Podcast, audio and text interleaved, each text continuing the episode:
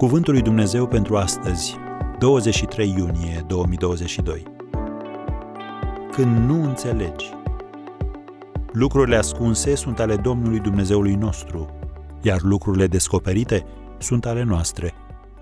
Deuteronomul 29, versetul 29. Când nu înțelegi ce se întâmplă în viața ta, începe de la ce știi cu certitudine, și anume că Dumnezeu este bun în orice vreme și că bunătatea Domnului ține în veci, conform Psalmului 103, versetul 17. El nu este schimbător. El nu te binecuvântează astăzi pentru ca mâine să te abandoneze.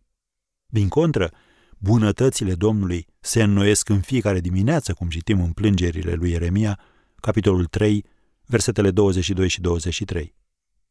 Există lucruri pe care Dumnezeu alege să ni le descopere, dar pe altele, lucrurile ascunse, nu. Spre binele nostru. Scritoarea Beth Jones ne-a lăsat aceste cuvinte. Dacă Dumnezeu ne ascunde ceva, o face spre binele nostru și spre binele altora.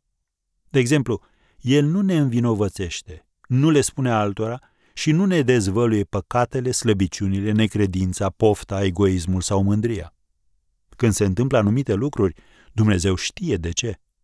Lucrurile ascunse sunt ale Domnului. Și când El ne descoperă ceva, o face pentru că dorește să umblăm în acel adevăr prin credință.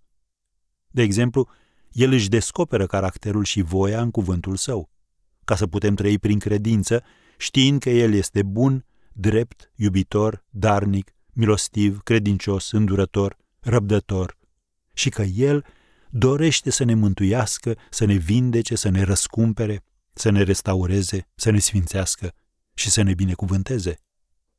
Lucrurile descoperite sunt ale noastre. Când nu știm de ce, iată ce știm sigur. Cuvântul lui Dumnezeu este mai adevărat decât circumstanțele sau experiențele noastre. Și pentru că El știe totul despre noi, asta nu înseamnă că trebuie să ne și spună totul. Mai știm că atunci când lucrurile par rele, Dumnezeu este în continuare bun. El dăruiește, nu ia. El binecuvântează, nu blestemă. Și indiferent ce se întâmplă sau nu se întâmplă, la sfârșitul zilei, tot suntem învingători.